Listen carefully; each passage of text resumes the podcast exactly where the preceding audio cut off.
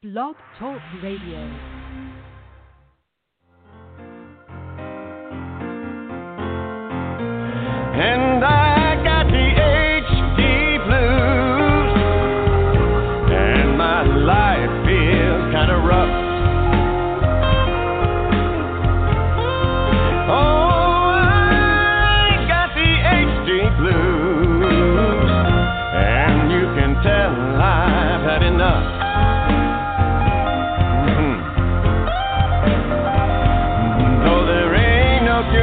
For me, baby. I won't ever, ever give up.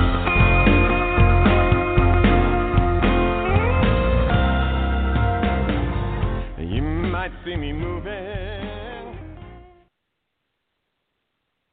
Hello, everyone, and thank you for tuning in to Help for HD Live. This podcast is made possible by Teva Pharmaceuticals and the Griffin Foundation. I'm your host, Lauren Holder, and today our guest is Ignacio Munoz San Juan. We're going to be talking about Factor H today. But before we start with that, um, Ignacio, could you tell us a little bit about yourself? Yes, hi. Uh, good afternoon, everybody.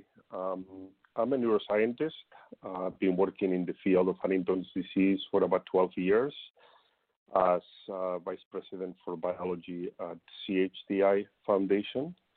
And in that capacity, I've been leading a lot of the therapeutic strategies that are currently in clinical trials trying to lower Huntingtin as a as a disease modifying approach to the treatment of HD.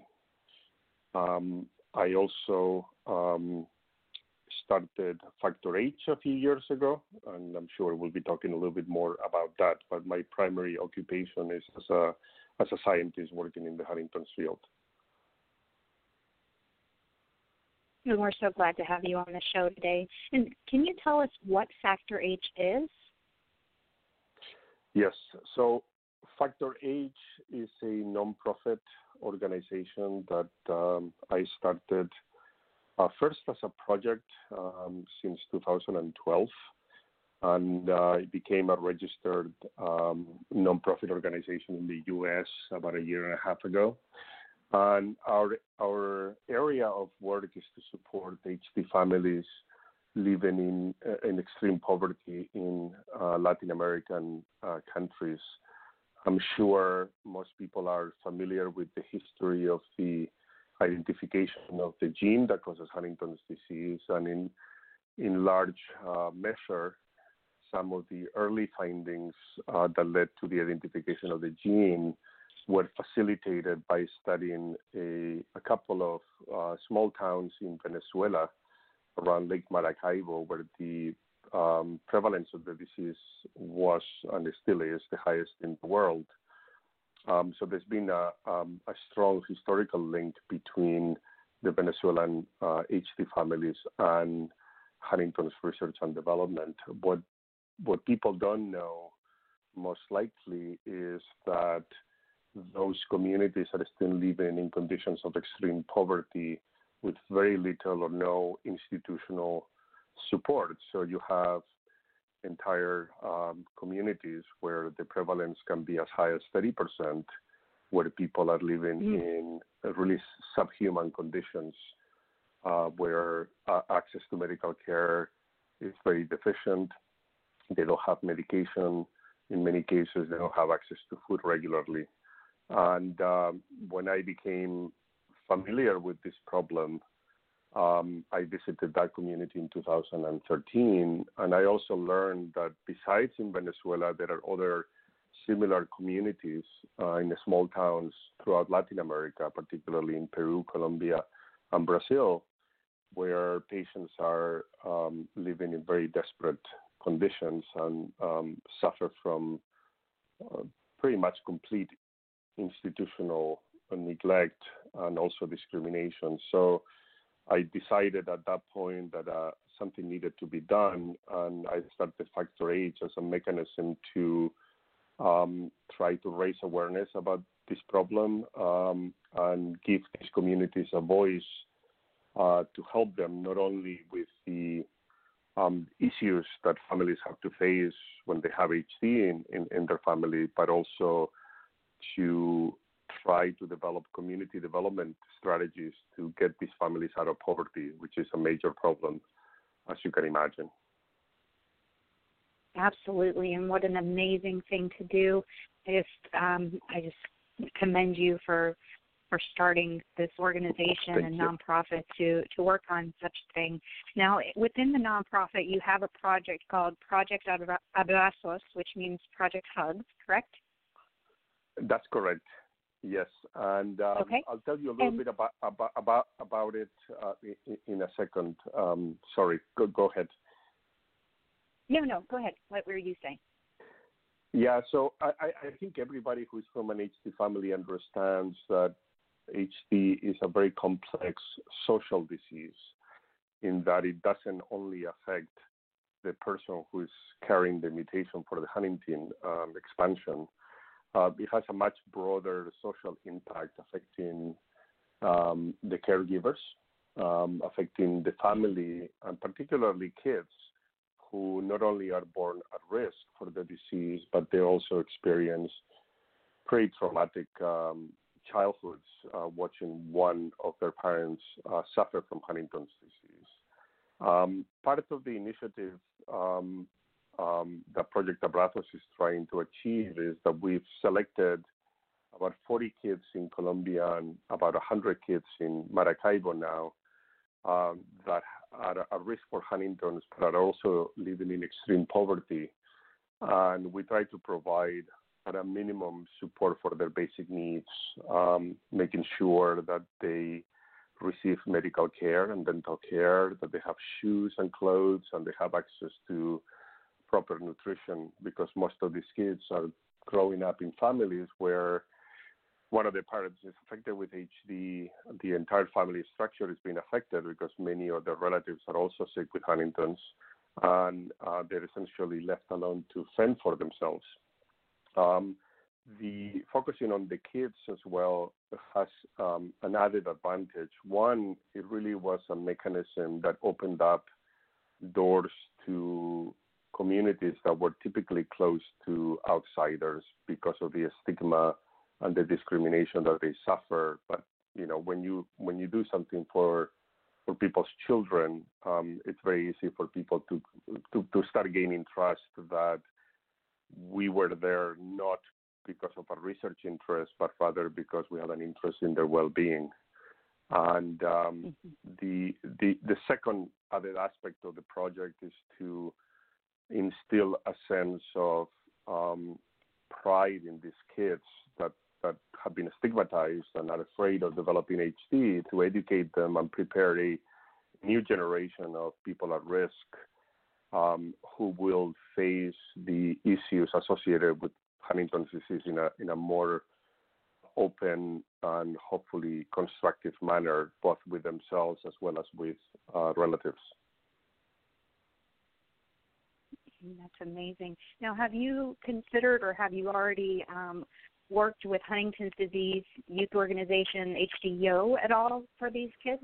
Yeah, Indeed, indeed, we have. So typically, HDYO, most of the programs that they have is slightly older uh, kids. We have within Project Abrazos, we have two groups: um, a young age between four and 12 years old, where a lot of the a lot of the uh, activities are really to provide them better quality of life and, as I said, better um, support for their basic needs, and then projects for kids 15 and older, where in one dimension of it, we're trying to prepare community leaders of the future. And we've engaged HDYO now for a number of years, including helping them organize the first um, HDYO um, camp or activity in Colombia last year at one of the conferences that we established. So we, we identified uh, 26 young um, adults from HD families who came from six different Latin American countries, and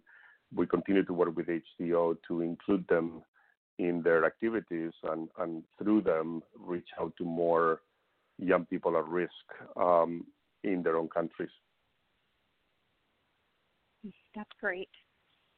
So, um, one of the things that we're doing with Help for HD is doing is we're partnering with Factor H um, with and with Project Abrazos, um, you know, to to get donations for these families. Um, how are some other ways, or what is what are some other ways that we as a community could help other than just donating money? There's something that people in Latin America can do to um, kind of step up and help as well in the community. Yes, absolutely. So we, we, through Factor H we have a variety of projects because we're trying to address some of the social and medical aspects of these communities uh, holistically. So some of them are programs directed to kids, as you've mentioned. Some of them are programs that are very medical in nature. So we try to identify and sometimes financially support clinicians or organizations that can provide access to medicines and access to medical care, mostly working with the local patient associations whom we also finance.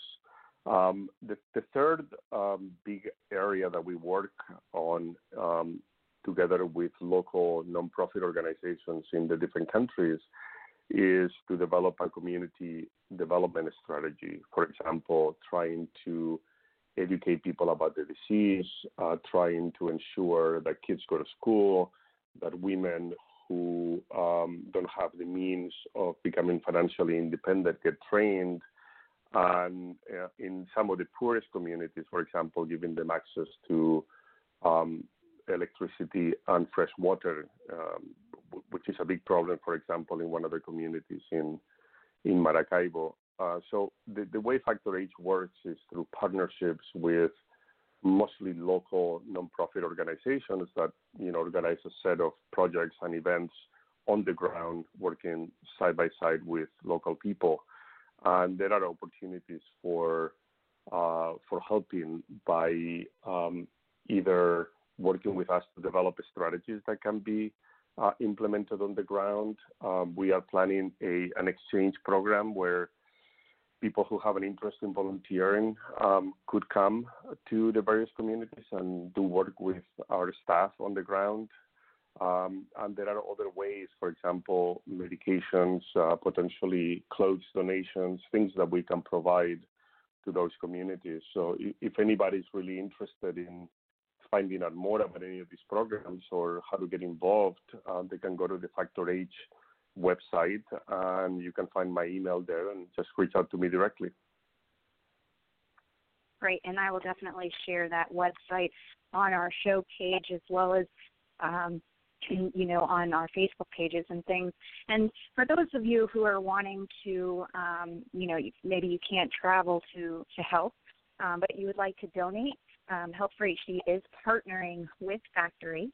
You can go to the helpforhd.org website, go down to news, and there's a little uh, location that says Project Abrazos. Uh, click on more information, and it will take you to the donation page on the Help for HD website. Um, so you know you can always give. It gives more information about um, about Factor H and kind of what's going on. Uh, and I believe it also has a link to the website. I'm checking right now. Yeah. So it also has a link to the Factor H website as well. Ignacio, I really, really appreciate you taking the time. Um, I'm not going to keep you on here. It's certainly, I know, a busy time for me and a busy time for you. So, but um, we will share this information and, and you know continue to support Factor H and all of the efforts. And thank you so much for coming on here and sharing all of this. No, thank you for having me on the on the show and also for your willingness to partner with us and try to help uh, particularly the most vulnerable who tend to be children uh, living in, very difficult situations with, with HD families. And I wanted to just um, extend my gratitude to whoever is listening. Um, I think it's important for the HD community um, in more developed countries like the US and, and Europe to not forget the pretty incredible contributions of the people from Maracaibo to, to current uh, HD research and the fact that um, they have um, a, a, lot of problems because they live in areas with a very high prevalence of HD and essentially no institutional support. And I think um, getting educated about these problems is the first step. Um, I think people can relate to mm, growing up in an HD family um, very well psychologically and trying to put themselves in the shoes of these kids who are growing up with no access to fresh water or food. In many cases, a lot of the kids are living on the streets because um, the HD uh, affected parent can take care of them, and many of them have lost another parent either because they've left because they couldn't cope. So the the, the children represent um, a, a, very critical population to try to help, but they also represent the future of the of these communities in South America, and I think all together we can we can make a difference um, if, if, if, we choose to, to do so. So think about it. Um, the projects are exciting. Um, the people are wonderful, and um, you can establish a direct link to them if you happen to want to um, connect with any individual kid. Uh, we're more, more than happy to connect you with them directly. So thank you again. Yeah, absolutely and i think that's an amazing point too is you know we can connect directly as somebody who you know i've tested positive for huntington's i'm a caregiver for my father um you know and i found out about huntington's when it was when i was 15 um you mm-hmm. know hearing what these children are going through and what they're having to live with i can't even imagine dealing with huntington's on top of that um so you know if we as a community can reach out to them and provide more support that's what we need to do and um, you know, certainly, I think if we can think of ways, whether it's donating money or if it's even volunteering and being able to go down or doing whatever type of clothes donation or however, I think that's really important for these kids who you know have an extra layer of um, difficulty when it comes to living with this disease. Yes, indeed. So thank you so much for what you're doing, and absolutely thank you 100% for coming on here and sharing this information. And um, we'll certainly help in whatever way we can.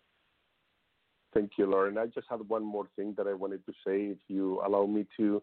Um, um I'm sure. actually based in, in Los Angeles, and um, people might remember that two years ago we took a few families from South America to have an audience with Pope Francis at the Vatican and uh, mm-hmm. myself, Charles Charles Sabine, who I think is well known by everybody, and Elena Cattaneo, who's another scientist from Italy. We organized the the visit to to Rome, and we've made a documentary film uh, whose premiere is going to be here in Los Angeles on Saturday, July 27th.